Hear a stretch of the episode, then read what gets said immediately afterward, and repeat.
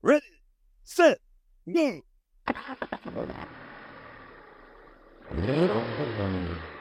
Coming to you live, it's the Auto Hub Show with Ian and Jeff. Here we go. So, what would your dealership feel like if your entire sales staff was literally on fire? Your sales and service staff, they were nonstop all over social media, completely dominating your marketplace. They could do it in 30 days or less and then continue their education to do it for an entire six months or a year you literally would completely take over the entire marketplace and no one would be able to compete with you. And that's what we can do for you. So when you're walking around your community, whether you're at local restaurants or you're going to the gym, if you don't want to be bothered, fine, you won't be bothered. But a lot of people will walk up to you and say, Oh my God, I love your social media. Your staff is amazing. We love what you're doing in the community. We want to come buy a car from you. We want to get an oil change at your dealership. Your community is absolutely going to love you. And it doesn't matter what platform you're on. You could be on TikTok, LinkedIn, Facebook, Instagram, all social media platforms. You will literally be all over the place. I've traveled all over North America.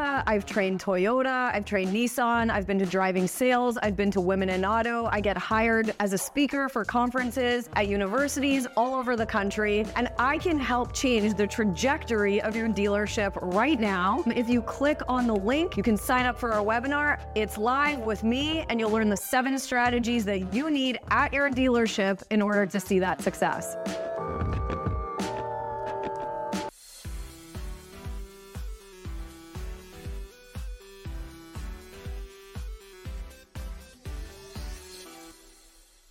Hi, everyone. This is Paul Brobson, the CEO over at Trusted Sale.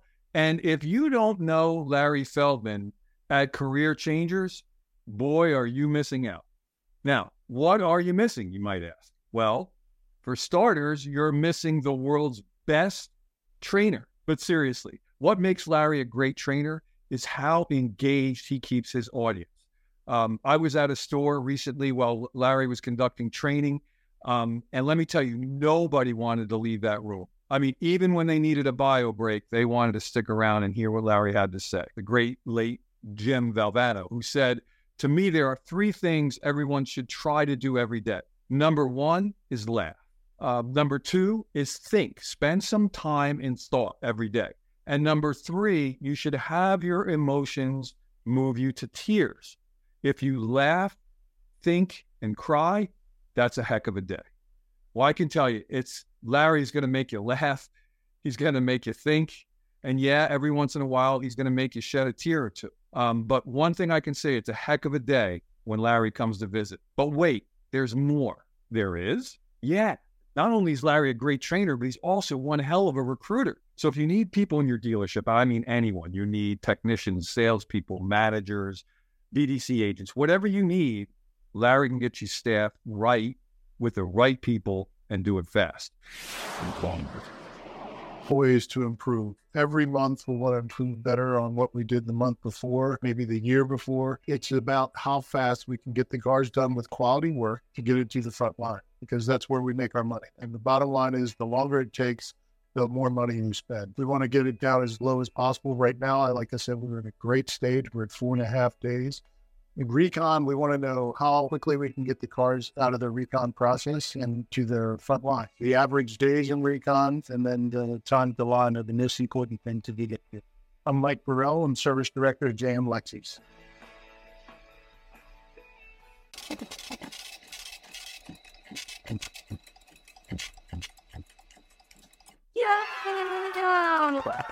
So this is Ian and Larry Feldman.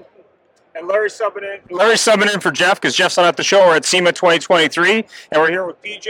Yep, PJ Leslie with Tekmetric. He's a head of business development. Head of business, whatever that means. It means in-person marketing, I think is what it is. But head of business development for Tekmetric. No problem. So PJ, maybe you can tell us a little bit more about Tekmetric, what you do, and sort of who your customers are and who your potential customers are. Yeah, sure. So uh, we're a shop management software company, and um, so that is you know writing up repair estimates, um, appointment scheduling, uh, text messaging back and forth with the customer, managing the communication, the transactional communication.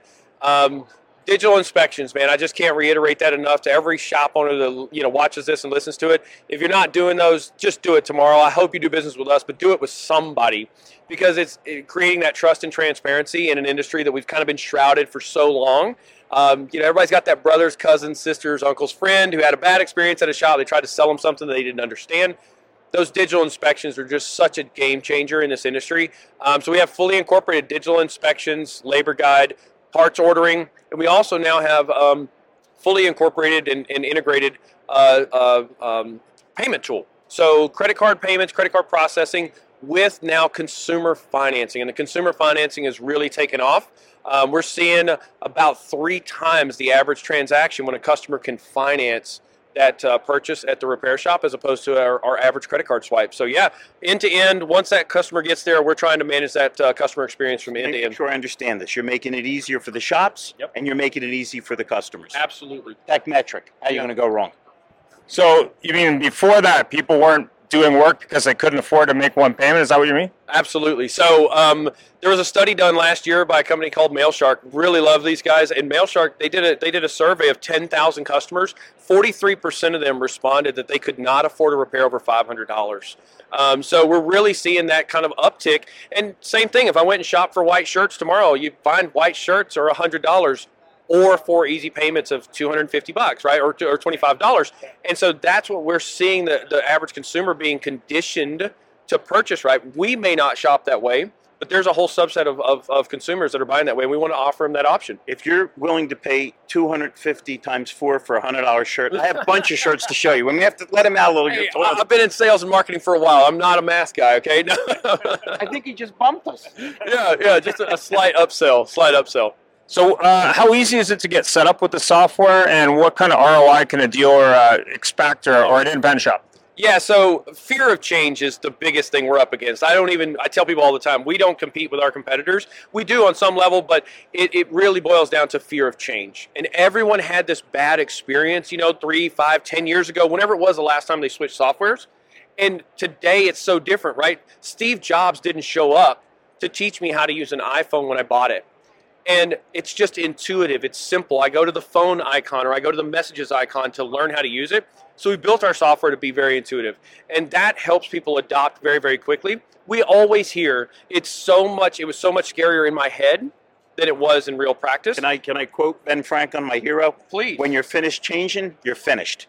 That's accurate. And that's what that's what we see. This industry has been you know oh my grandfather did it this way my dad did it this way i'm going to continue doing it this way. I'm like these aren't your dad or your granddad's customers, and they expect more. So usually, day one is tough, day two is easier. By day five, you can train a new service advisor. So it's not that big and scary as you think it is. Number two, we also do migrate from well over 100 different softwares on the market. So we can migrate that customer data, vehicles that have come to you in the past, and almost all of them, I shouldn't say all of them, most of them, we can migrate the, the posted repair order history so you can see what you did before on your old system. It's given independent shops a chance to catch up with the big framework of the bigger dealerships, with the difference being less cost, I'm sure. Absolutely, and it just makes more sense. And most important, it's making it easier because if you don't mind me speaking out of turn, a customer that's going to an independent shop is thinking it's going to be less expensive. Now, that may or may not be true, but perception is reality. And if they're offering financing, that's the key to everything. Can you imagine how few things would get sold in this economy if you had to pay cash for them?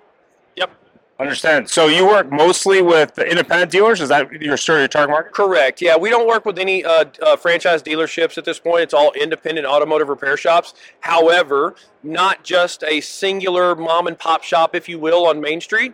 Um, we also do business with five national franchises. Excuse me, four national franchises, and a fifth one I can't tell you who it is just yet. Um, but four national franchises as of today, some of which are even publicly traded companies. So everything from a single one guy, one man operation working on cars and talking to customers, all the way up to a shop that's in uh, Houston, Texas. They do 1.3 million in revenue per month. Have 50 technicians. They're as big as any dealership right there on I-10 in Houston. Um, Ian would have known that, but he was busy skinning the wolf while you and I were chatting. Thanks for taking the time to share more details. And of course, uh, reach out if you have questions. You have more details in the description. Thanks very much. Have a great show. Thank you. Hmm. Oh. What?